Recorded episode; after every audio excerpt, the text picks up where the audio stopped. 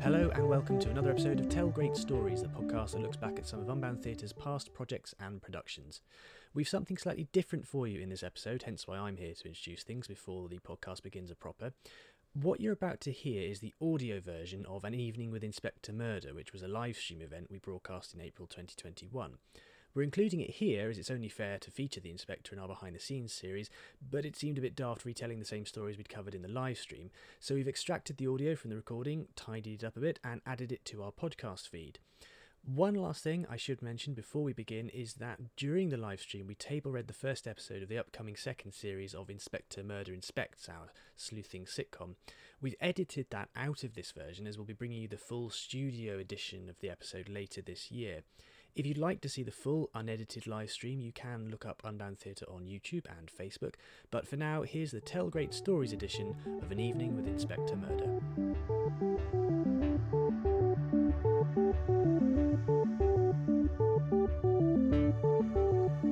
Hello and welcome on behalf of Unbound Theatre to a very, very special Evening with Inspector Murder. We're broadcasting here live from the Limelight Theatre at Queen's Park Arts Centre for a very special show where we're going to be telling you the story of one of our beloved characters from Unbound. My name is Erica Sanderson and I will be your host this evening, as well as appearing in some of the scripts. And joining me tonight are... Hello, I'm Alistair Sanderson, no relation, um, and I have the privilege to play the haphazard inspector himself. Hi, I'm Emily Pugh. I'll be playing Law and Order and messing about in a few of the other sketches. I'm Joe Pratt. I play Constance Surveillance, a very balanced and respectable member of the community, and one or two other weirdos from other sketches. I'm Andy Faber, and I am playing Luc Vercluse. Hello, I'm Stephanie and I played a variety of characters in Series one, including Molly. Hi, I'm Gareth Johnson. I assist Daria with the writing of some of this and I also play a variety of supporting characters, and you'll hear me in some brilliant supporting characters throughout the sketches and episodes tonight. That's some great sound effects too. Yeah. Oh, yes. And I'm Daria Knight. I'm the co-creator and writer of the series. Well, we're going to be diving in with uh, one of the very first sketches in, in which the inspector appeared. This was originally performed as part of the Unbound Sketchbook's debut show, Transcendental Mongoose, in two thousand sixteen. And the title of this goes by Murder Alley. We hear corner hor- corny horror movie, movie organ music. There seemed uh, nothing altogether peculiar about that night as I walked toward number six six six, horrifyingly gruesome Murder Alley. But even as I knocked upon the door, I couldn't help but feel there was an ugly disturbance waiting for me inside. The door opens.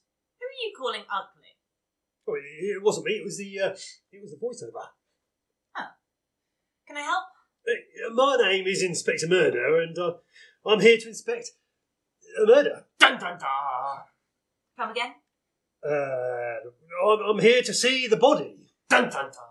Ignore that. It's just the man next door, up out all hours of the night, hammering away on his organ. Anyway, what body? Oh, the, the one that's been murdered. There hasn't been a murder. We're having a dinner party. Oh, but I mean, I was told there was a murder. This is six six six horrifyingly gruesome Murder Alley, isn't it?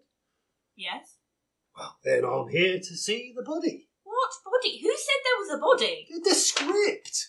Oh, I see. Well, there hasn't been a murder. Listen, uh, there uh, has been uh, a No, there hasn't been. Smooth start. Apologies, everyone. Inspector Murder strikes again. Yes, there has. No, there hasn't. A gunshot.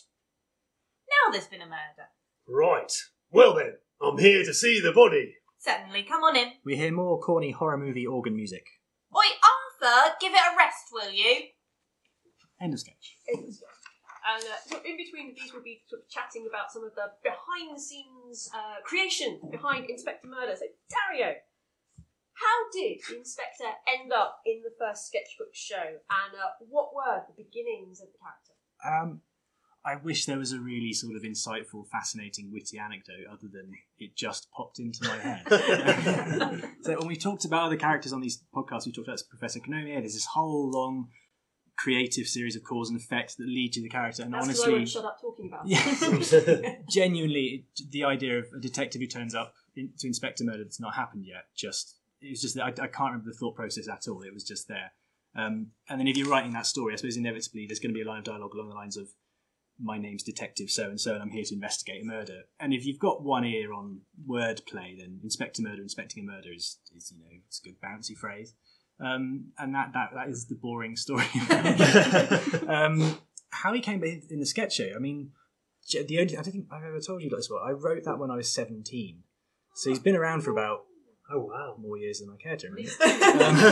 um, over a decade. Um, and he's then... looking well. Yeah, he's looking very well, yeah. Um, took nine years to do anything with him. And then I think it was Gareth, you and Matt were putting together the first sketch show, and I yeah. think... I think Matt asked if I had any material, which I didn't at the time, so I dug that one out of the sort of hard drive, and then and away it went. Who knew where it would lead? Oh, nice. Mm.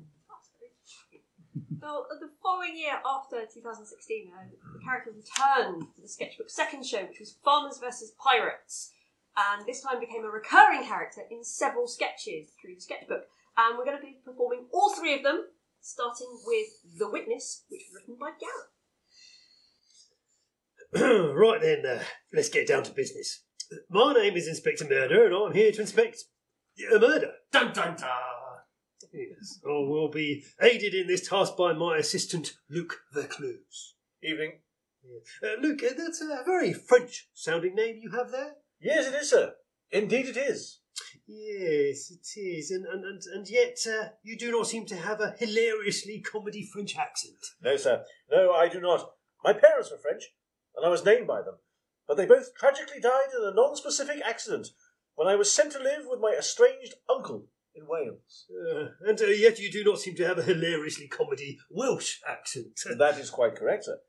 As my estranged uncle tragically died at the shock of having a small child turn up out of the blue, asking to live with them, and so I was taken in by my adoptive parents, the Giovanni family. Right, yes. And, and what uh, accent did they speak with exactly? That's not important. Mm, yes. You know, I'm starting to think that your lack of a comedy French accent has less to do with a tragic and convoluted backstory and uh, more to do with the fact that you cannot do a hilariously comedy French accent. I couldn't possibly comment. Yes, and, and that although we have many people in the cast uh, capable of doing a very good French accent, you're such a prima donna that you insisted on playing the part of Luc anyway. I don't know what you're talking about. Oh, yes. Well, um, anyway, we should uh, get on with solving the murder. Right, well... The inspector stops him and waits. Dun dun dun! Do carry on, Luc. Right, well, I was just saying, we should probably interview Miss Taken. Who's She's a mis- witness. Who's Miss Taken? Well... Not me, I hope. She's definitely a witness. She saw the, um... murder. Yes. She saw the murder? Dun, dun, dun! Yes, yeah, yeah, she saw the murder! Come on, where's my sound effect? Luc makes an obscene hand gesture at the sound desk. I understand you wanted to talk to me, Inspector? Uh, that's correct, miss. I suppose it's about the murder. Dun dun dun! Oh, come on! Well, as it happens, I overheard Victor Timothy. Poor victim. Quite. I overheard him having a rather strange conversation shortly before he died. Oh, what did he say? He said... There's a gunshot. Susan falls, but the inspector does not notice. Ah! I think I've been murdered! Oh, well, I mean, I know that's what he probably said after being murdered, yeah. But what did he say before being murdered? I've been shot! No, no, the victim was stabbed, not shot. Help me! So, so wait, he said... Help me! Was it before or after he was stabbed? I'm dying! Oh, so he was dying, eh? Well, maybe it was a mercy killing. I feel like we're missing something here, sir. Hmm? Yeah. Oh, wait a second. Susan? He finally sees her on the floor. Susan! She's been killed! Dun, dun, dun. so, sorry, uh, she's been murdered! Dun, dun, dun! Will Inspector Murder catch the killer before he kills another witness? Will Luc Vercluse eventually flip and punch the sound technician? Will these characters turn up again at another point in the show? Find out the answer to some, all, or none of these questions in the next mildly diverting adventure of Inspector Murder. So, Gareth and Dario. Whose fault was it? I mean, sorry, whose idea was it for the inspector to return for the second sketchbook, Farmers versus Pirates? And uh, why make him a recurring character in the show itself? I don't... I seem to remember being asked if it was okay for him to come back. Well, I think... I, I think when we were sort of, you know, reviewing the first show and sort of starting to put the second one together, there was a, a big discussion about sort of whether it wants to be themed or whether we want to build a, yes, a linking plot. Thing to it. And I know there, w- there was a point where um, we were going to try and have Inspector Murder pervade throughout the entirety of the sketch show, so every sketch was going to have a, a small cameo from Inspector Murder at one point. And then by the end it all sort of came to this apex where, while the sketch show was going on, Inspector Murder was inspecting a murder at the same time. Um, but then we found that we had yeah, so many good sketches that you couldn't link together that we went with the, the other format. But I think it was sort of starting with that idea, and I think we put a call out to the writers actually saying, yes, can you come up with anything to use Inspector Murder? And we came back with these yeah, three brilliant sketches yeah. for the for the second show. Um, but yeah, the idea of the actual linking, overarching plot never materialised. We tried it a few times with sketch shows. There was going to be one, because there's a, there's a recurring character in the sketchbook called Eric, oh. yes. who, there's a running gag, Eric gets killed off in the opening monologue. Somehow off stage, he's died before the show began. And we sort of said it'd be quite funny to do a show that where you see him finally, and then he drops dead, and the entire rest of the show is the, the team trying to hide the body. And so you'd be in the middle of a sketch, and then John North would come on with a wheelbarrow with someone in it, just sort of, oh, sorry. So we, we, we've talked about it a lot, and then we've just never gotten around to actually writing. Yeah. But yeah, you're right, it was one of those. It was going to be a whole murder mystery that then got solved at the end. Yeah. Mm. Now, Gareth, you said that you, you put a call out to other writers to produce sketches for you. And uh, our next sketch is uh, called, it's from, also from Farmers versus Pirates. It's called Intrusive Narrator, and this was written by Brian Murray. So we have Inspector Murder and Luc Vercluse frozen mid-pose on stage. This week's thrilling episode of Inspector Murder is called The Spare Room of Doom. The Inspector and Luc unfreeze. Uh, right, now Luc, we have... In which they are called to inspect a grisly murder at Snotbury Manor. Annoyed, the inspector pauses, waits, then opens his mouth to speak, but... Will they solve the mystery of The Spare Room of Doom?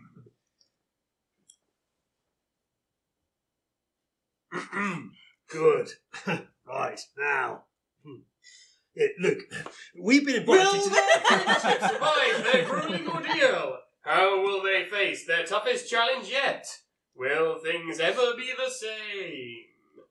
Luc, after they have shared their first kiss. The inspector and Luc look shocked until Luke's expression melts into sly expectation.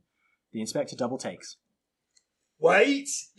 Wait! You... All this will be revealed in The Spare Room of Doom. The inspector and Luc are about to give up. Surely it can't be Lord Snotbury. His P T S D means he could never fire a gun. Whoa, whoa, whoa! Uh, uh, uh, spoilers! And the maid's anorexia means that she can hardly lift a heavy firearm, making a, such a shot at that distance nigh on impossible! The inspector frantically signals timeout. None of this is for a humble narrator to reveal. The only way you can find out the answer to the questions around tonight's mystery is by watching The Spare Room of Doom.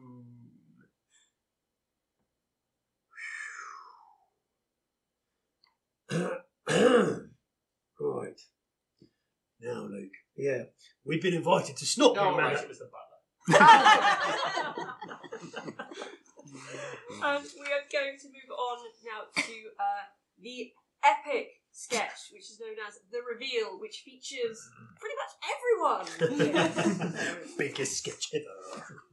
So, we are the sitting room of a country house. Inspector Murder and Luc Vercluse are surrounded by suspects. Well then, uh, here we are, yes. Now, the suspects are gathered, and at last we shall unmask the murderer of poor Victor Timothy. Poor victim. Yes, quite. Vercluse, quite. I'm afraid the need for all this theatricality is lost on me, Inspector. Yes, I mean, I know you've a rotten curve to bang to rights, but why must we all be summoned here? Yes, you could just come out with it. It is necessary, uh, Lady Dida-dum. Dum Ah, yes. Pack it in. Yeah, it, it is necessary because, um, well, I say it is, yeah. These little gatherings give me a chance to, uh, well... Show off? Yes. No, no. I mean, a little. Yeah. Um, they allow me to whittle the suspects down one by one and finger the culprit. You're better than that. Oh, right. Uh, I'm sorry. It uh, shall be dramatic, shocking. He leans towards Miss Leading's ear. And a little bit sexy.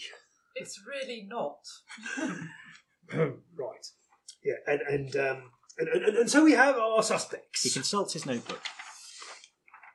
Right. Uh, yeah, you, Miss Leading... Uh, claim to have been in your bed when Victor Timothy was killed. Yeah. But Captain Obvious over there says he uh, came across you in the orangery.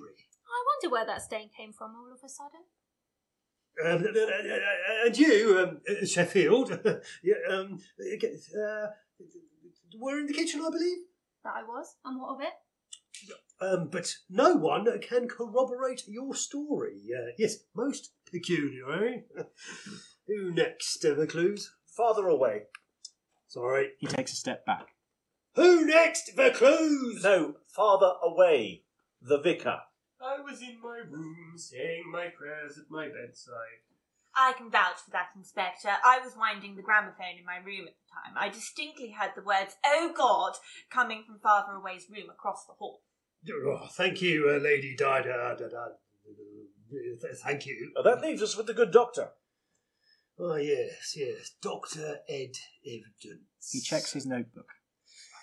Uh, now, you were uh, in the grounds? Taking a late-night walk. We found the doctor's footprints outside, sir. He's in the clear. Yeah, but how do we know Doctor Evidence didn't doctor the evidence yeah, to mislead us, just like misleading? And uh, you look for clues, Vercluse, but you play the role of Captain Obvious until you're further away from the truth than Sheffield is to Lake Titicaca.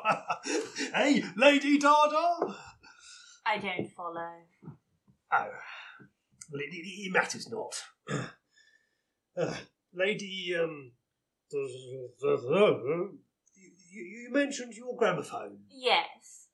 Uh, do you all have gramophones in your uh, quarters? Yes. yes. No wonder they're all up so uptight. Mm. Of course. Would anyone like a mint? He takes a packet from his pocket but drops one on the floor. Oh, where's that gone?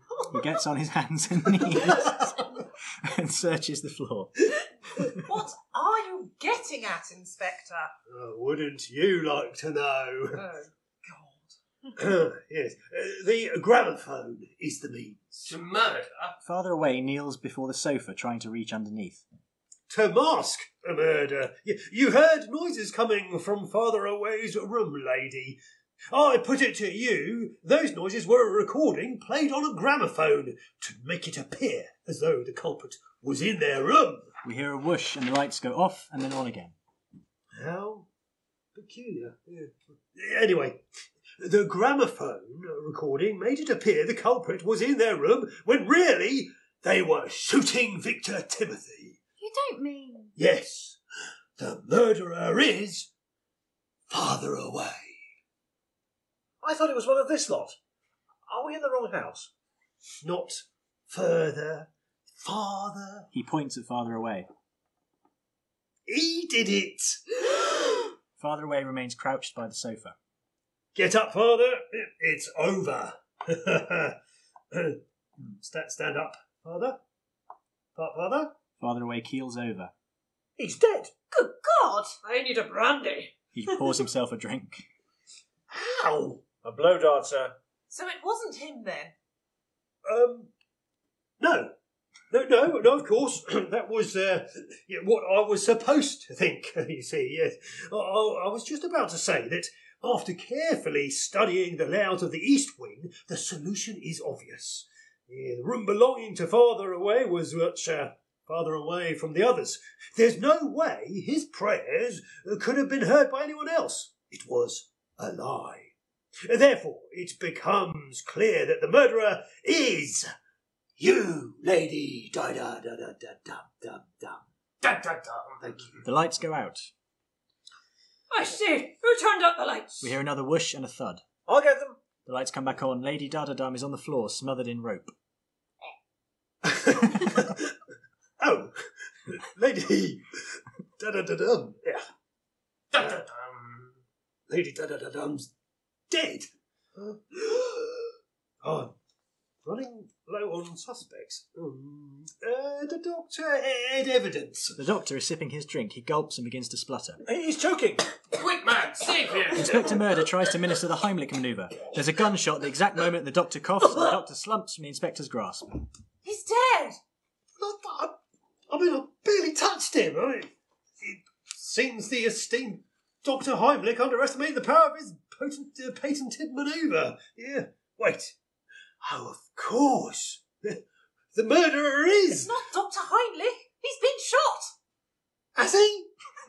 I mean, it wasn't in the paper. Oh, for goodness sake, not a, not a light gone out in the world. Oh, look, can people please just stop dying, for Christ's sake? He thumps a table. At the same time, there's a whoosh and Captain Obvious collapses. Captain? Luke inspects the body. Dead. I, I know he had a heart condition, but I mean, I, he was only a light thumb. Another poison dart. Oh, okay, I may be in over my head here. Sheffield, would you please call Scotland Yard and ask for backup? Of course, sir. She exits through the curtains. There's a sound of a wet thump. No, no, no, wait, of course. Yeah, poison. It was the cook. Sheffield did it! He pulls back the curtains and Sheffield drops into the room dead, a dagger in her back. Maybe not. Then there's only one suspect left. What? No, no, you got it wrong. No, no, no, no, it, it can't be. We we were meant to end up together. What? Two beautiful Singletons. Little past their prime. What? thrown, thrown together in a, in, a, in a bloody night of cold murder. Yeah. Or a cold uh, night of bloody murder. I, I forget. Look, I didn't do it, but I'll confess to anything you like if you just keep him away from me. I was sure. Sure it was one of the others. I mean, there must be an answer. Um, but perhaps Lady Da-da-da-dum? Da-da-dum. Ah. Of course, sir. Inspector Murder beckons Luke and Miss Leading aside. I've got it. I mean, I really got it this time. Oh, this devil is a clever fiend. Who? It was the sound man. What? Yeah, well, I mean, only he had the, the means to do it. Every murder occurred amidst a comedic sound effect to mask the gunshots, stabbings, blow darts, and rope-based smotherings. The timing had to be razor sharp, but it's their only answer. During his speech, the barrel of a rifle slowly appears over the side of the sound desk gantry. There he is! Luke runs off. D- d- misleading! The lights go off, there's a gunshot and they come back up again. Inspector Murder has been shot. He lays in Misleading's arms. You saved my life, Inspector! Misleading? I always knew I'd end up in your arms. Oh. It was fate. Try not to speak. Save my last breath, you mean? No, you're just making me nauseous. Enter Luke, escorting a man in theatre blacks. Got him, sir. Excellent work, Vercluse. Uh, you, you'll make a fine inspector now I'm out of action. Inspector? You, you mean it, sir? You, you, you're not you're not misleading? No, she's misleading. I'm Inspector Murder. I'll take it back, Vercluse. You're fucking useless. Oh. Oh, it's getting cold. So, so long, my darling. Look after her, for clues, and, and the others. Brave Captain Obvious, that boffin Doctor in Evidence, and Sheffield, and Lady da da da da da da da. Where did that come from? We've got the sound man here. They look at each other. Are you sure he's the sound man? He was stood next to the sound desk. I was doing the tea. Dun, dun, dun. Oh, shit. The lights go off and there's four gunshots. Poirot could not have been better. And that was the last sketch of the character before the inspector got his own spin-off sitcom. Now, the original recordings of that are quite different to the series that went out last year, if anyone has been listening to those. Um, so how did the sitcom version of the character come about, and how is it different from the recordings? Writers, Mister Gareth and Mister Daria. I think it was that sketch that kind of gave us the idea. Mm. Um, I'd slightly shudder reading that one back now, because the jokes are, I know, very forced. But there was, having written it and, and seen it performed, there was a clear... a clear notion that those two characters could work really well in a long-form format. I mean, that very nearly is a long-form format. It's longer than a sketch has a right to be. Um, and we'd always had an idea of doing more audio. It was very early days of Unbound audio, and it seemed that they were, again, if an idea strikes you, you listen to it and go with it, and they thought, actually, the core of the character is in that sketch, which is that he's trying to be, in that case, uh, Poirot. It's more of an Agatha Christie style. But he's he's not doing it very well. And ev- most sitcoms, almost every sitcom character has a a basic uh, conflict in that there's something they want to be. They're trying to be something, but they're continually failing. And every episode is about them aspiring and failing. And that's the perfect launch pad for a character to go into into a series. So it was from that we extrapolated. We turned it into Sherlock Holmes rather than Agatha Christie, mainly because Sherlock Holmes, you haven't got to pay anyone. Uh, it's always a bonus. And uh, it seemed... He has to. He's in every different time frame, in every different sketch. We never agreed any sort of a, an agreed continuity, so we gave him his own continuity that he's trying to be like Sherlock Holmes. And if you had another character who was at the same time that Sherlock lived in London, who was constantly getting all the cases that Holmes can't be bothered with and doesn't want to deal with, and is having to do them anyway for the sake of his pride, that's the good premise. So we developed it from there, really. And um, I suppose in a way it does. It parallels Holmes. We made.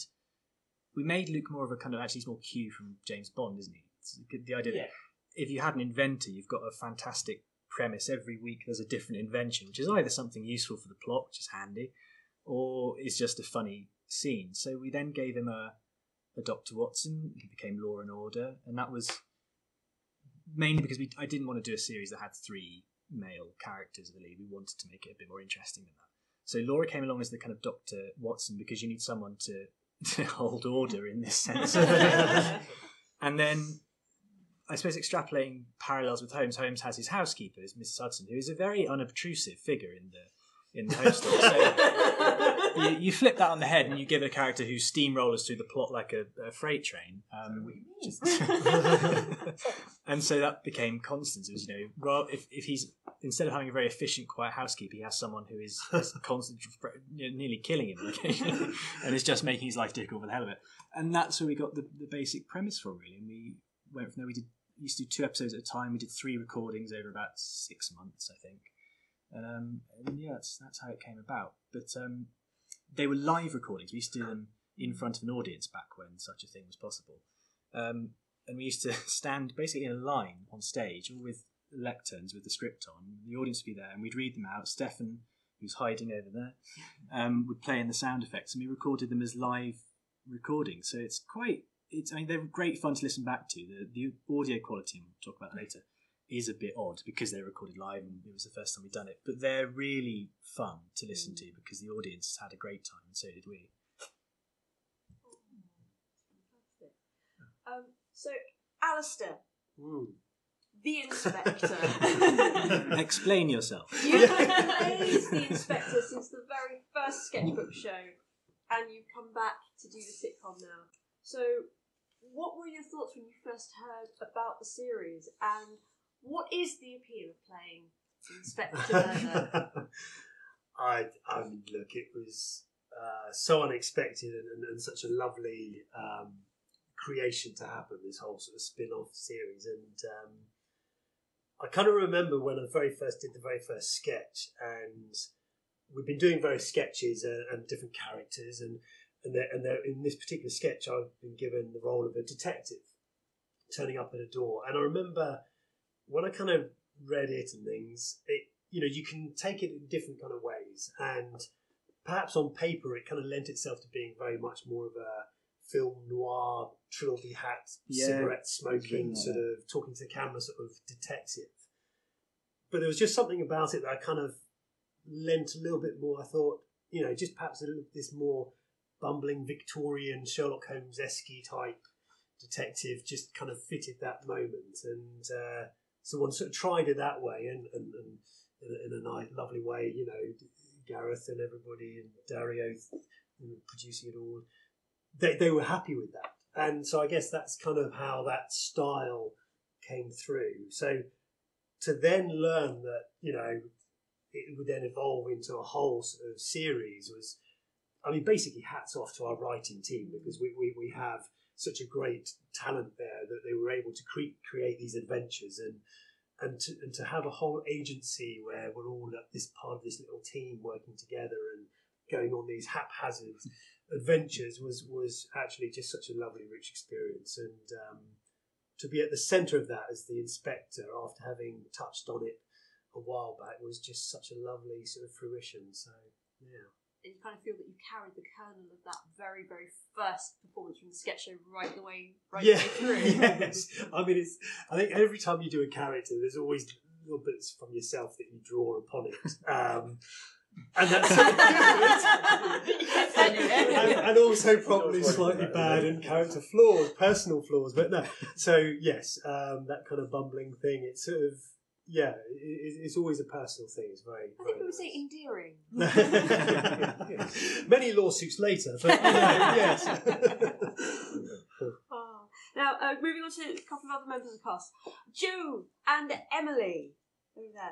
Um, you also appeared in the original sketches and then have become regular cast members. So tell us about your. We've heard a little bit about um, Law and Order and Constance Surveillance. Um, so tell us a bit about your characters and what was your reaction to reading the scripts for the first time? It was really exciting. Like when we were doing the sketches, and I looked. This was my first foray into comedy or anything like that, apart from my one panto. And we did this, um, we did the very long one here, and I was like, oh, this is fun, this is chaos, there is puns, oh, someone has collected all my favourite things. You know, it's very exciting, um, even if it took us forever to learn how to smother me in rope. But um, when I got Laura, I was like, oh my God, this is like a real honour, um, because she's such an incredible character.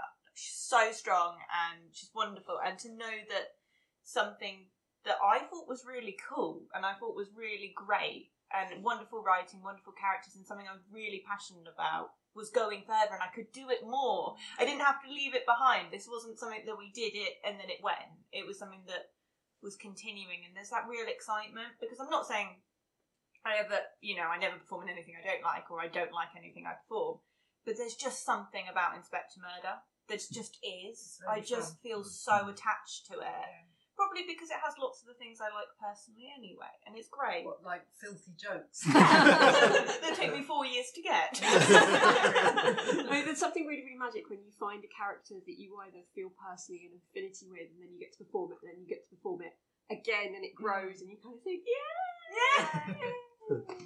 I mean, like, Laura's everything I want to be. She's like an absolute badass. She's consistently clever, and she just is so solid. You're just like, oh, I want to be Laura. And I get to be Laura. Great. Yeah, I aspire to be Constance.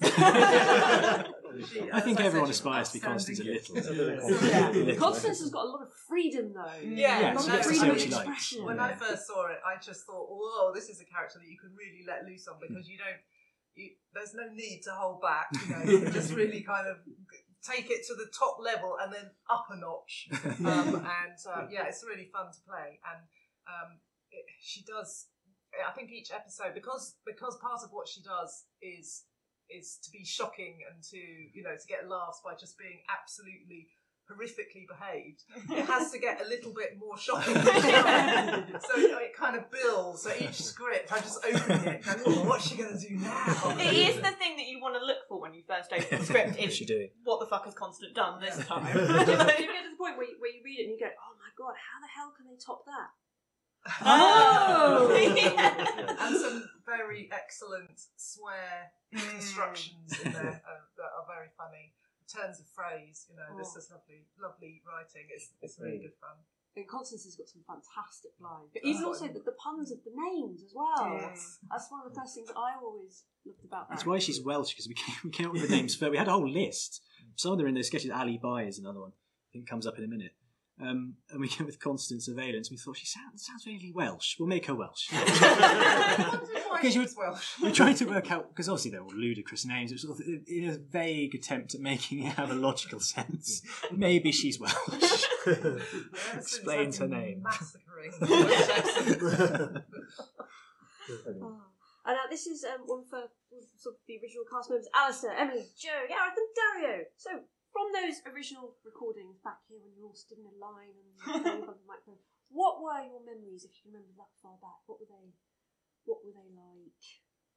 It, it was like a lifetime ago now. Yeah, yeah. It's so long since we did it. I think for me, it was again a new format. I was doing everything very quickly. I'd mm. gone from panto, I'd done my first comedy, and then we were doing podcast recordings, and I'm like, ah. But every time you went out there, you're there with your best friends. You're there with an audience that you know loves you. And you're also, you know what you're doing is so good, you know they're going to laugh. And there's always that great feeling where they laugh and you could be a bit more relaxed and you could laugh with them. And there's such a joy to be like, get that feedback. You can see them because you're all in a line at the front. There is no avoiding the fact they're laughing at you or with you. And um, yeah, because it, it'd be even things like times where you'd mess up. Um, I accidentally called the inspector a prat instead of a prig. No, and I, in my I head, was... I was going, because I'd done it in rehearsal, yeah. And I was going, don't say prat, don't say prat, prat. Oh. No, it wasn't you, you called him a prick. It was a prick. Oh, prick! It was the slightly more... yeah. Funny enough, I was going to t- tell that story, Sorry. but no, it's great. No, it was but good. But you have to good. go back and redo the line, because it's a recording, so if you make a mistake, you have to go back, and I was like, prig. And then the audience has clocked, yeah. that I basically just called Alistair a prick. Live, un- unadulterated, but it but it went down a treat, and it's, it's even even the moments which go wrong, as you yeah. say, it, it's you know, that was an instance where being stood in a line sort of lent its own comedy, because we all sort of stood there. And when you said that, everyone just sort of turned, and the audience had no idea why until yeah. you did it. A few people nodded. Yeah. But it was also uh, during those that one of the moments you realise that some lines you think are the best and some you think are funny, and there are some you're like, this is quite funny, and then the audience just roll with it. And there was one of my lines where I was like, oh, you just slipped something into my compartment, which is quite funny. And, you know, there's a little chuckle, but then there's someone in the audience who just started laughing, but it was like a low laugh, and then slowly the audience joined in, and it went on for a good minute, maybe two minutes. Well, it was a minute and a half, I think, and then we cut it in yeah. the edit because it just made no sense. But the reason, it, the other reason it kept going, there was, I think it was Eddie, mm. one of our technicians, who was in there, who was finding it very amusing, and good to have someone in the audience who thinks that. But then we all started going as well. And yeah. I think, it, yeah. again, it kind of went down the line. Led by yeah. Matt Doherty. Yeah. You couldn't look at him. That's, you just yeah. had to do that.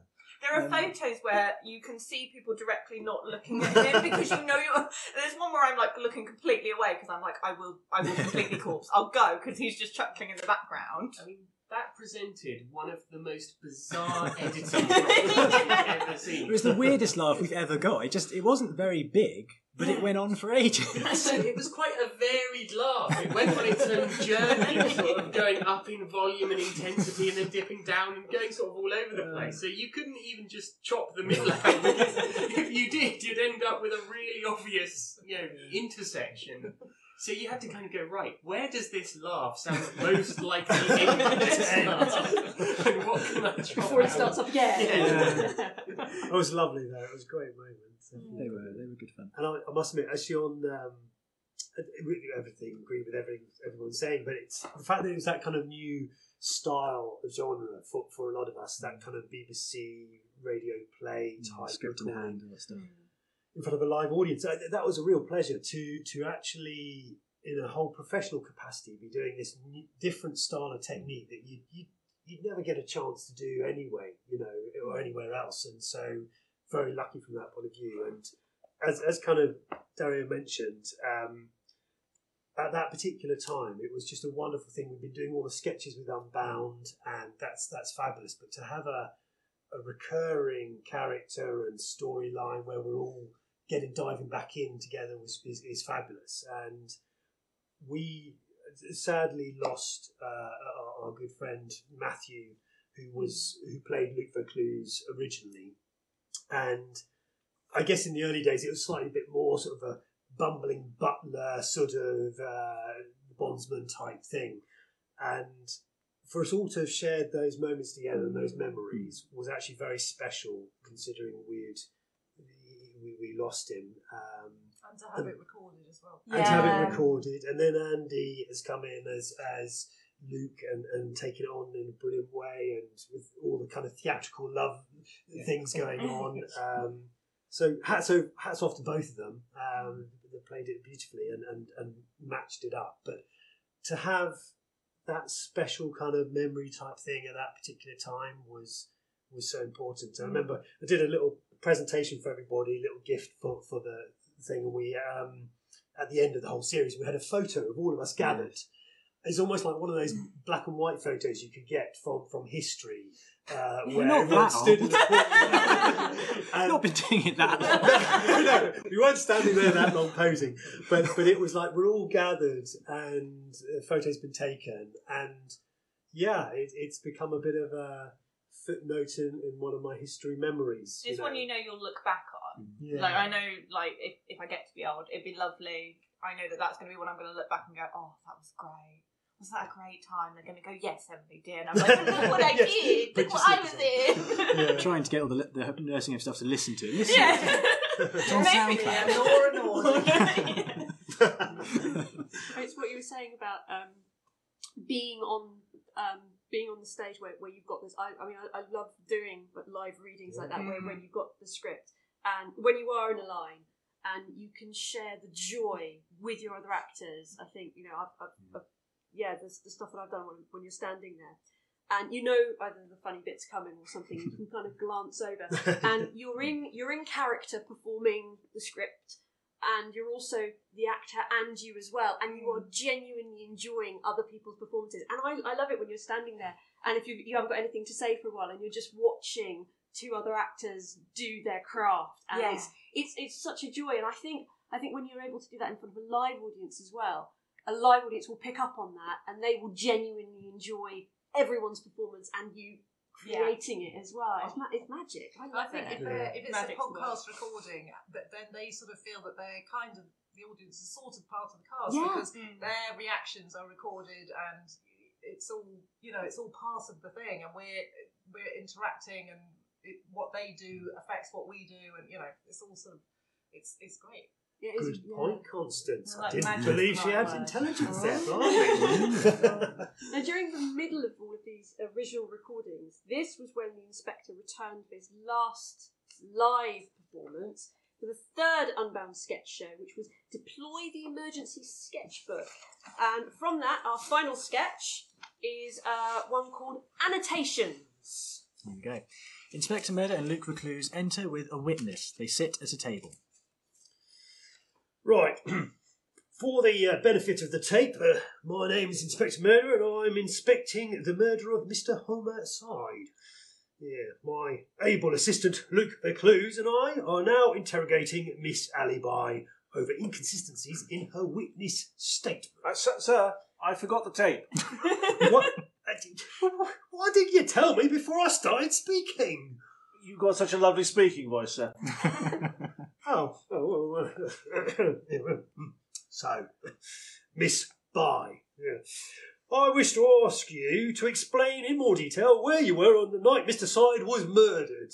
In particular, I'd like to know more about your movements after ten p.m. when you say you... Uh... A YouTube-style annotation written on a cue card is poked through the side curtains. It reads, for more Inspector Murder sketches, click here.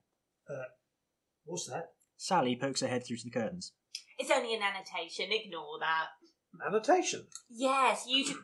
The Limelight Theatre uses them to let the audience know about other content which might be of interest to them. Helps retain the audience, advertise content provider... Irritate the fuck out of everyone. You're under caution, pipe down. Just carry on regardless. Another annotation is carried on. It reads, check out our latest podcast at w w w dot queens park arts dot com. More and more annotations are carried on, filling the stage. Oh, don't worry, sir. I'll deal with it. Luke runs around clicking the close button on each board. Right. Very well. Now, Miss Bye, after ten p m, you say you were on your way to the Persephone Club when you were accosted by a man wearing a trilby hat and a long, dark coat. Harry enters with an annotation reading, design your own webpage with Site Spinner, holding it in front of the inspector's face. Would you get that out of the way? I'm, I'm trying to interrogate a suspect. Look, sir, I, I, we could create a website to advertise our detective agency. Quiet for clues. Oi! That is not one of the approved annotations. I don't care. I mean, to get the word out about a fantastic new website design service called Site Spinner, and come hell or high water, I am going to tell everyone about the easy-to-use design. The clues, arrest that man for obstruction. Yes, sir. Luke leads Harry away. It has an expertly designed user interface that lets you choose from over two hundred fifty templates, each of them customizable by the... Sorry about that. Look, I'm not happy with all these pop-up thingies. Not pop-ups, annotations. Completely different. I don't know. Can't I just carry out my investigation unhindered? Stagehands begin changing the scenery. What's that? That's the start of the next sketch. But I'm not done. Sorry. That's the new autoplay function. Prevents dead air between sketches, which could lead to audience losing interest. Oh, for fuck's sake. And there we left the inspector way, way back in two thousand eighteen. But he was eventually brought back in a slightly new form for twenty twenty. So, Dario, tell us a little bit about that and... Uh, how you essentially sort of rebooted the franchise. Yes. We are going to take over the world with it. We're all listening. Yes, and it is a reboot. Um, so we done we did six of these episodes live as a, a podcast with an audience, and we we decided that was it. It has a it's a story. If you go back and listen to it, I won't spoil it. Um, it has a very definite beginning, middle, and end. It, there's uh, a storyline that unfolds and ends at the end of the episode. So we thought that's good. We finished. We'll go. Hooray! It's always good to. No, you finished a project and, and ended it well. And then it was like you were saying um, earlier, there's something about Inspector Murder. It doesn't really leave you alone. And then about a year and a half later, we got to the end of twenty nineteen, I started thinking about all the characters again. And all I thought, there's there's situations they could be in, there's like you know um, problems they'd have to come up against, there's horrific things Constance could be doing that we haven't, we haven't done yet. So we really? There was this... idea, maybe go back to it, maybe have another go. And it was it was slightly convoluted because because it ends in a, I'm not going to give away the ending, it ends in a very particular way. I never wanted to undo that because it's a, it's the perfect way to say goodbye to those characters. So if we were going to do more, it had to be somewhere sort of halfway through the series. But it's a very odd thing to expect an audience two, three years later to say, we need you to go back and listen to this, half this thing we did three years ago, then listen to this new thing, and then go back and find out how it ends. So it made sense on, on multiple levels to just start again and reboot it. And um, another of the reasons was that we it was great doing it in front of an audience, and we really enjoyed it, but our audio content had really moved on since then, particularly in, then COVID happened, and we did things like The Professor and the Sonnets, and the audio quality of the live recordings is is fine. They're, they're listenable, but they're not studio quality. And so we thought, well, if we want to go back, let's do it so it sounds like the rest of our audio output. And again, it would be quite weird if you listen to three slightly dodgy recordings, then six really good ones. um, so again, um, we decided to change it. And the other thing is, as uh, Alice said, we didn't have Matt anymore. Um, we tried to get him back. He wouldn't. We, his agent wouldn't let him come back. It demanded too much money, so we got rid of him. Um, And again, it would be very weird to listen to half a series with one person playing a character and then find someone else and then go back to the original. So we decided we'll just start from scratch. And also, I think we went back to those scripts and realised when you when you start, you don't really work out what a series is till you've written a few of them. And actually, those early episodes of the live recordings are quite different. They don't, the first episode doesn't really fit. Actually, it's it presupposes you know all the characters. It it sort of starts in the middle of things, and actually what you want episode one to do, especially if you're bringing it back, is to introduce the character. So that's where we, in the new version, the shiny new studio version, which is series one of the version two point oh, um, you get a sort of reprise of that first sketch of the inspector turning up to Inspector Murder, but now that becomes a whole plot line through the episode. And also, rather than Laura being there to begin with, she's then, it's her first day, which is perfect because you get to meet all the characters through her. So it was a chance to kind of go back and, it's almost like doing a second draft or something, um, from the writing side of things. And um, again, it was just sort of, it could be a lot of fun to go back, and there was a lot of ideas, and if you've got ideas, do them. Um, COVID then happened, which put things on the back burner, um, but then it worked out perfectly because we needed audio projects for when we came back. We had a recording studio, we couldn't be in front of an audience, so let's do, let's go back to Inspector Murder. And it was actually after the first lockdown, or however, first two lockdowns, I can't remember.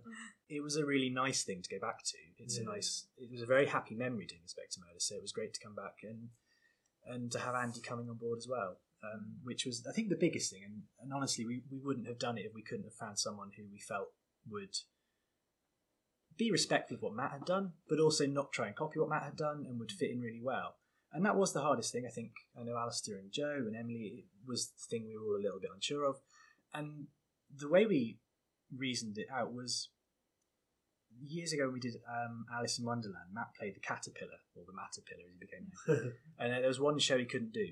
He, he couldn't get out of work, so we had to get him an understudy. And um, Steve Davies said he'd come in and do one show. And Steve is a, a amazing actor, a, a prolific career in acting, and really highly respected. And Matt spent the entire run going around going, see, when I get an understudy, I get the best. And he was so chuffed that it was Steve that he didn't mind not being there for a day. And I thought, if I could find someone who he'd feel the same way about doing more and mm-hmm. taking the character on, he that's a, I, I felt that's fine. He wouldn't be he wouldn't be pissed off. um, and so, I mean, it must it, it's guesswork because um, Andy never met Matt, sadly. But mm-hmm. I, knowing Matt as I did, and for the years I did, I'm I, without a shadow of a doubt, he would have loved Andy. Mm-hmm. He would have yeah. really respected yeah, yeah. him, and he would yeah. have yeah. had a ball in his company. So it was kind of, it was really it was only going to be Andy. It was no, if Andy said no, I think we probably wouldn't have done it. Um, and so we thought, well, we've got Andy, and Andy took it on brilliantly, and we changed the character a bit, and um, and away we went. So that's so yeah, it's it's version two point oh. So you don't have to listen to the live ones if you don't want to. You can just start with series one. But they're kind of fun, almost like a little curio. They're a fun little quirky thing we did. It's like a pilot. It is. It is. It's yeah. the first draft. Yeah, yeah. It's what we tried to do, and then we've kind of gone back to it and expanded it and made them bigger, and there are whole new episodes as well. So. Yeah, that's that's how we came back. This just shows you how clever the writing team is. they They're not going to write you that monologue. No, damn it. You've already got your own scene. That's true. It's, it's, it's incredible how you tied it all in. It's, um, yeah, brilliant. But as um, Dario just introduced our, one of our new cast members, Andy, as mm-hmm. Luc.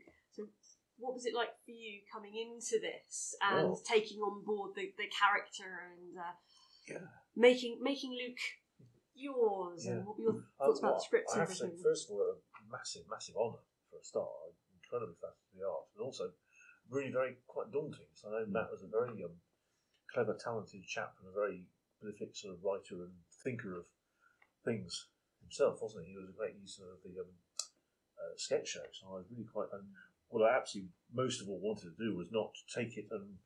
You know, I, I, it was very much had to be very much something that he would approve of. You know, it's actually not mine; it's his. And he, so I've very much tried to sort of, you know, make it in his spirit and his style, which is tricky. That's true. I didn't meet him, but just taking the, the character as, as it's been written, which I do love. It's such a clever. Um, it's a bit of a it's a bit of a me kind of character. You do anything slightly vaguely, and you know, round about that. That's kind of how I operate. So, um, but the thing, I remember.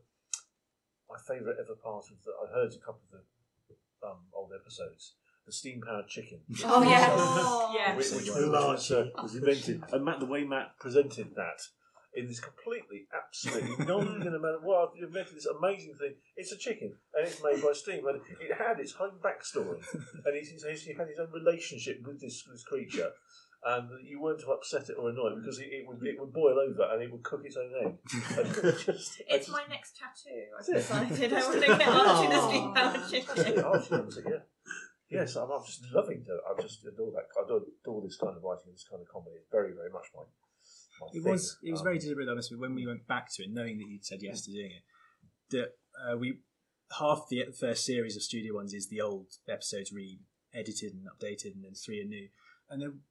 there were lines of dialogue I remember going through thinking, that doesn't work anymore for Luke. It, we, I think we didn't want it to be... There's no point trying to replicate him. There's, there's, there's just no point. So it was kind of brilliant having worked with Andy a few times. Um, we could then write it to him. And actually, Luke yeah. is a slightly different character now. He's When he was Matt, he was very Matt. He was slightly brusque. He could be quite rude to the inspector if he wanted. He calls you a tart at one point, which is what Matt used to call everybody.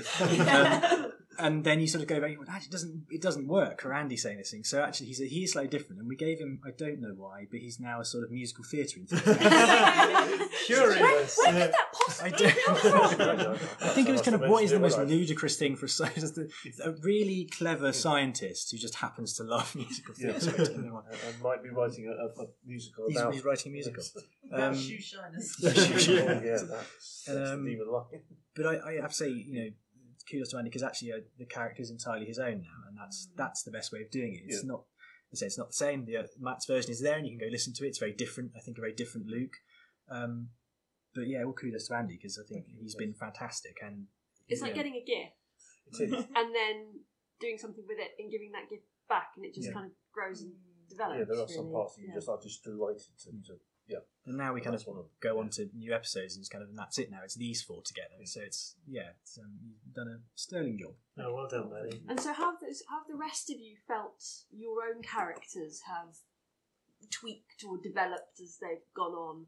As Constance gets more and more outrageous, crazier every episode, just a bit more mad. Can you can you kind of see a, a development from like those earlier first sketches and then how they are now in, in, in the script? It's it's interesting how little the Laura tolerates shit as it goes on. Like, like it's just the, like it's almost like Inspector opens her mouth and some his mouth and sometimes she just goes, oh.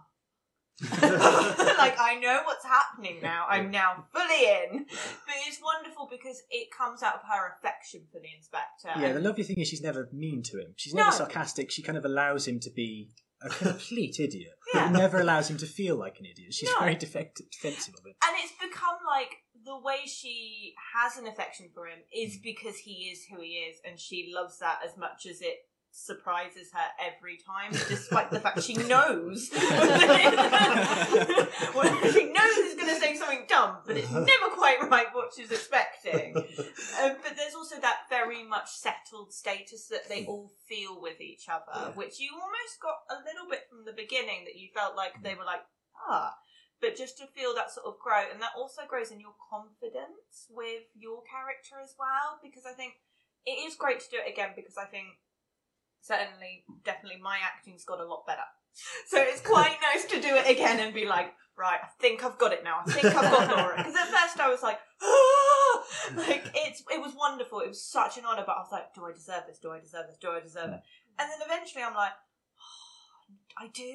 I love Laura. I deserve Laura. Oh, this is great. Yeah. And, you know, you feel so comfortable with the people you're doing it with, and you feel so comfortable, it helps you act with each other and for Laura to sort of grow. And also, she gets to be the clever one all the time, so people get to tell me I'm clever. Every episode someone goes, you're the clever one, and I'm like, ah. I mean, it is, what you were saying there, it's like a, it's, it's a true ensemble piece. Mm.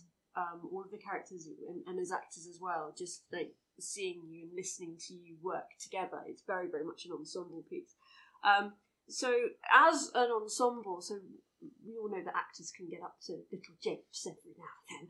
But what are your sort of fond memories from those recording sessions, or anything that, that you can remember, or any theatrical anecdotes or tales that you can regale us with from those heady early days? Early, that was only a few months ago. That's very true. I did. It's it's the other beyond. It was before lockdown yeah. three. Yeah. Well, every time you go to Inspector Murder, it's just comforting. It's like if a script was soup.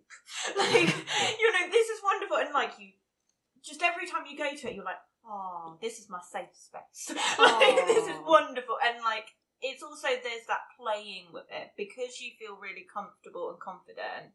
You can be more playful with it, and it's great because generally people go, no, that is not how you say it, and you're like, okay, cool, try it this way.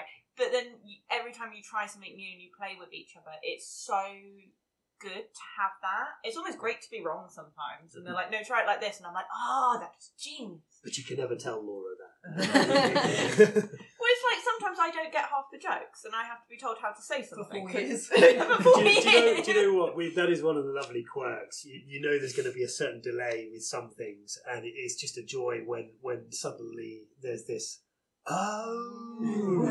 It's, uh, you, you couldn't, it's priceless timing. But, uh, it was yeah. also really nice at the end of uh, series one when we were saying about kind of like feeling like the ensemble and feeling the safe space and all that kind of thing, because Inspector kind of turned out to be sort of really looking out for everybody, and although he's like the bumbling idiot, mm. which is probably a much nicer way of saying it than Constance would. I appreciate that. I'm pretty sure she couldn't say anything nice about him at one point.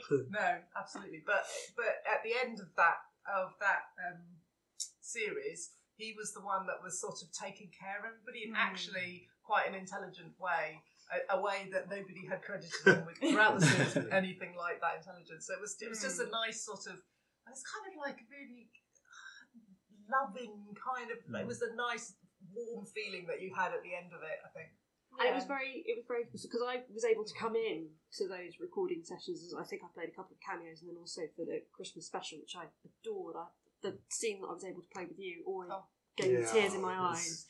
Um, but Steph as well, you came on board for those recordings as well, yeah. didn't you? Yeah. So what was that like for you coming into this crazy family? Well, that was my first introduction, actually. I, I hadn't heard the characters or anything. I knew of them, um, but I hadn't listened or anything. So it was quite hard to, you know, be recording live, and so you've got to be quiet, and then suddenly you're hearing Constance, and which is enough for anyone. And it was just so hard to, to to try and keep quiet, but it was just so lovely to to just be a part of it. You know, I just loved uh, the four the four um, main people in the team, and to just get to be a, a small part of it was just really lovely. Yeah, so. And then when you when you pop in with your lines, and then you was like everyone's like bouncing back. Yeah, yeah. I think that's why. I mean, it, it does work so well. As I said, you know, the writing team put it together so well, and, and to create all the uh, the atmosphere of all the backstories coming out. But you have all these lovely, rich moments with new characters coming in, and everybody who kind of joins in, and, and the kind of Inspector Murder family kind of keeps growing. It, it, it's it. I think that's what kind of drives it forward. Yeah. You know, each episode is quite exciting to see what's going to come and what's going to happen as. As you guys say, um, so yeah. I th- I I mean, even when you were talking about cameos, I mean, I, I came in, um, and I think for the Christmas special, I basically played a Dickensian messenger waif, you know, or governor, you know, get on, gosh, should be in Oliver.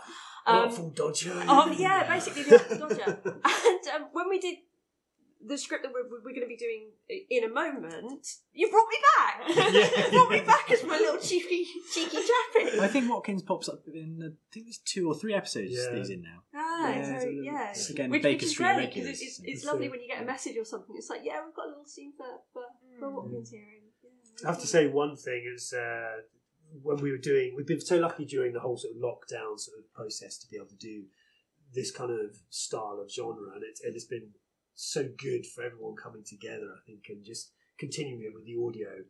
But fair play, hats off to Stefan and the sound team as well, because as, as much as it looks incredible, the amount of stuff that goes on behind the scenes, and poor poor Stefan, you know, when we are checking sound levels and we completely forget that, that there's, you know, somebody at the head of an M I five operations headquarters based there, and And whenever we're yelling or shrieking or whatever, yeah. you forget poor Stefan's probably, you know, had paid out fortune in, in like, you know, doctor's fees for their ears. But um, well, when we do the sound levels, everyone tends to read my opening little bit and have what you say said by every single yeah. person in yeah. the cast like nine times. Not you're sure sort of like, and then you have to say it, and it's like, Um, wor- wor- words, yes, right? And we all have to say it at once at the same time, and it's yes, very disconcerting. So, Gareth, you were you were also in part of those recording sessions as, as well as, as editing them, uh, editing the audio as well afterwards. And so, how any memories from you from sort of writing, from writing it with Dario, and then recording it and then listening to it, listening back to it as well. Yeah, I mean, it is a just brilliant experience when you get that first moment to listen back to it and go through the editing process, because when you're live there and you're in the moment, it's really fun and it's great, but you somewhat lose the, the sense of it hanging together as a whole story. Mm. And when you're going back and editing, that's the first time when you sort of get that chance to hear it as a listener rather than hearing it as an actor, and that's always a, a great moment.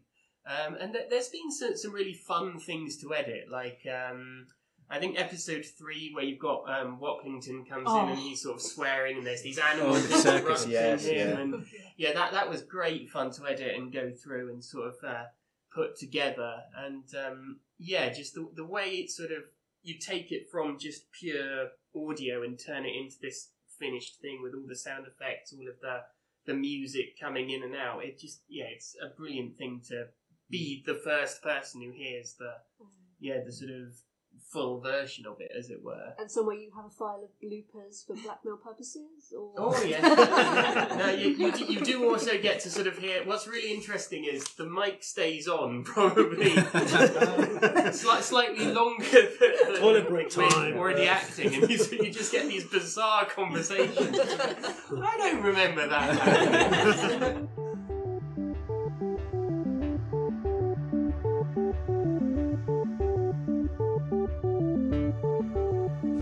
Without too many spoilers, what can you entice us with for the rest of season two? Uh, well, it's nearly finished uh, being written, so we're uh, on to episode six. So, what can I tell you?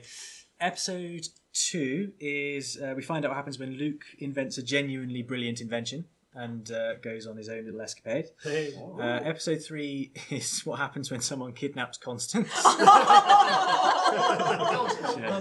Brave, brave. It uh, doesn't end well. Um, episode four is uh, more of a kind of a gang show. They go down, they go on holiday together, and Luc gets to indulge in his uh, his passion for musical theatre at last. Oh, yes. So we finally get to hear that.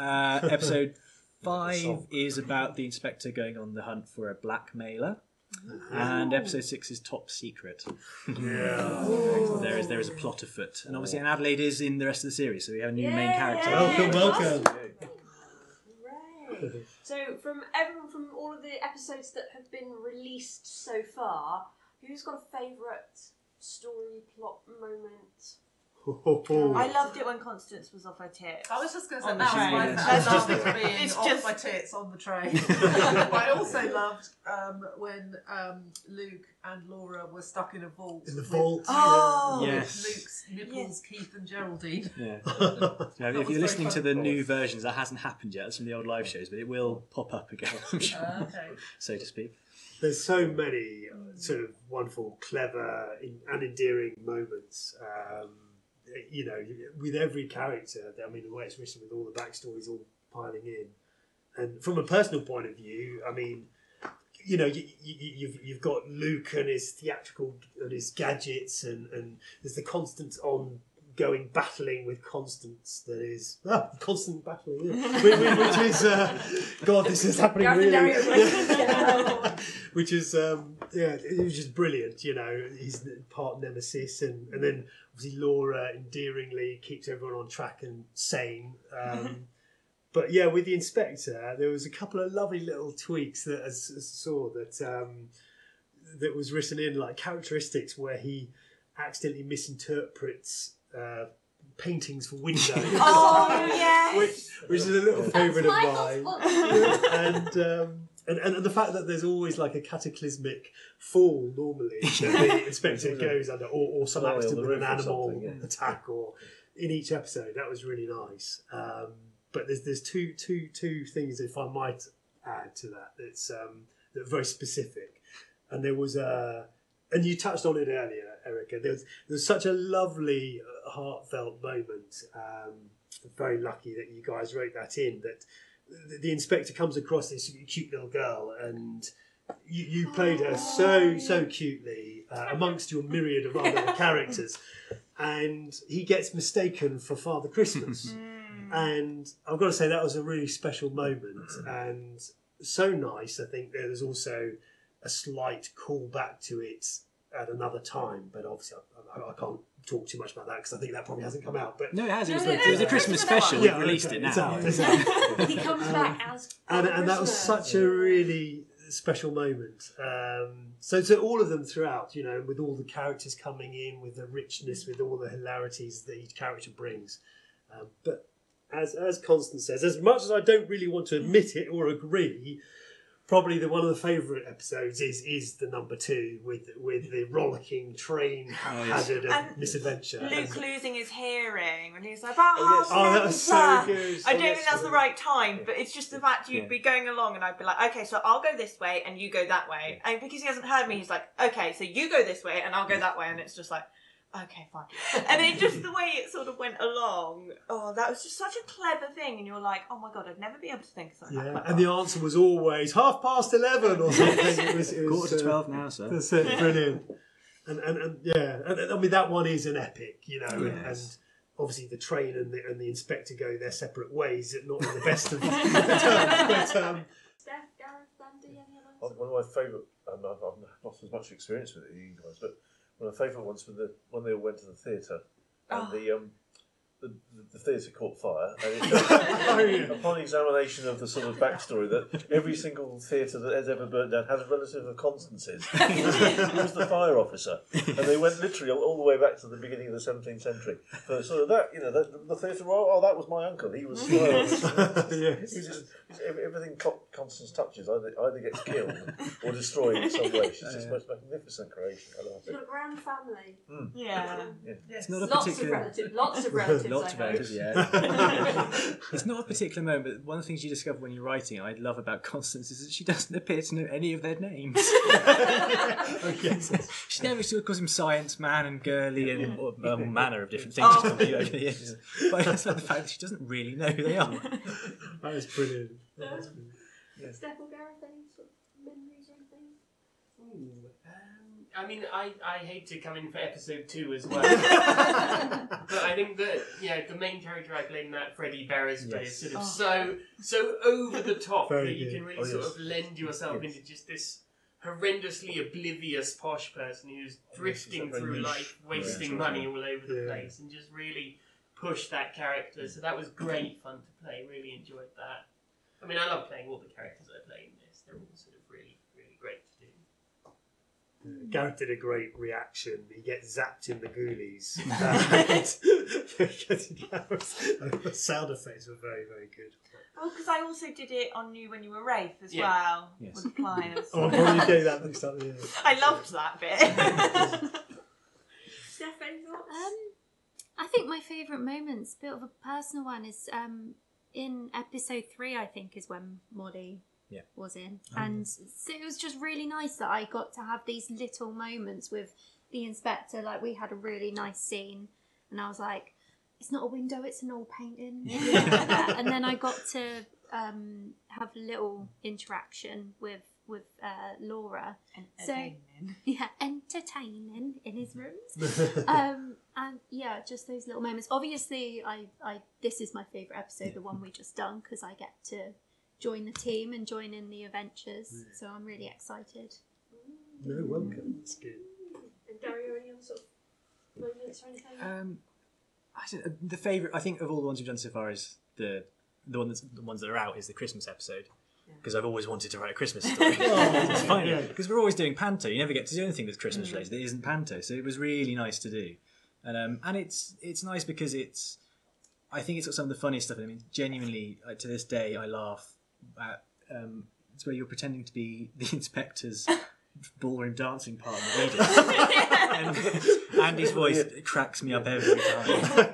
And, um, and Constance gets to sing Silent Night, which was glorious, and oh, yes, has a sort of tirade against the inspector, which yeah. is was so difficult to write. trying to fight, cause trying to top her swearing is really difficult yeah. every time. Yeah. Um, and it's it's yeah. it's quite sweet as well. I think it's, you know, and um, and Alistair, the scene. It is a scene when you go back to Fran, the little girl who thinks that you're Father Christmas, and he kind of gets to explain himself. It was something we didn't really do in the original live version, was a lot of character development. It was a big, fun story that then turns a little bit dark at the end. And it was just very sweet to give him a moment where he's not falling off something or being, you know, a bit misguided or a bit blunt about things, running into danger without thinking about it. and he gets to sort of explain who he is, and it's really sweet. And Alistair did it perfectly. And he get, I think it's the line he he says, "I hope I'm a light in the dark." It's a really yeah. lovely way of how he, yeah. how the, he, for all his blundering and for all of his um, bravado, he you know he really cares. Mm. So yeah, it's, that was lovely. There's some uh, if I say to myself, there's some good ones from series two. Um, watch out for the hot air balloon. Oh, oh, there you have it. We've got to keep There's listening now and finding out what happens with the hot air balloon. Hot air balloon. Um, so thank you very, very much for joining us this evening. Um, as I say, you can find out all the episodes of Inspector Murder on SoundCloud and look forward to series two coming. Do we have a, a, an E T A S? Uh, it'll be the autumn. Yeah, we'll record autumn. It in the summer. It'll be out at some point. That's what it will be. So yeah, we'll be recording. We'll be recording that at some point over the yeah, sometime soon. And everything. Um, so if you would like any more information, you can follow us at w w w dot unbound theatre dot com. It's a good job I don't speak for anything. unbound theatre dot co dot u k. You can also visit w w w dot queens park arts dot com. Brand, brand new yeah. website. Brand new Everything website. Is there. Um, they hope to be opening their doors May seventeenth, May all being well. Yep. Indeed. And so you can see all the workshops and everything there. Do follow us, and you can follow us on uh, Facebook and Twitter.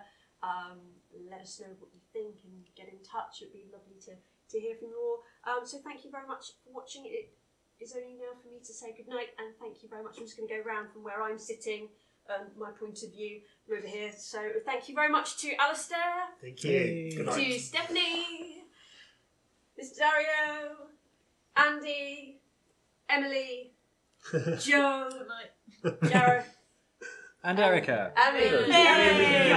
Bye bye. Bye.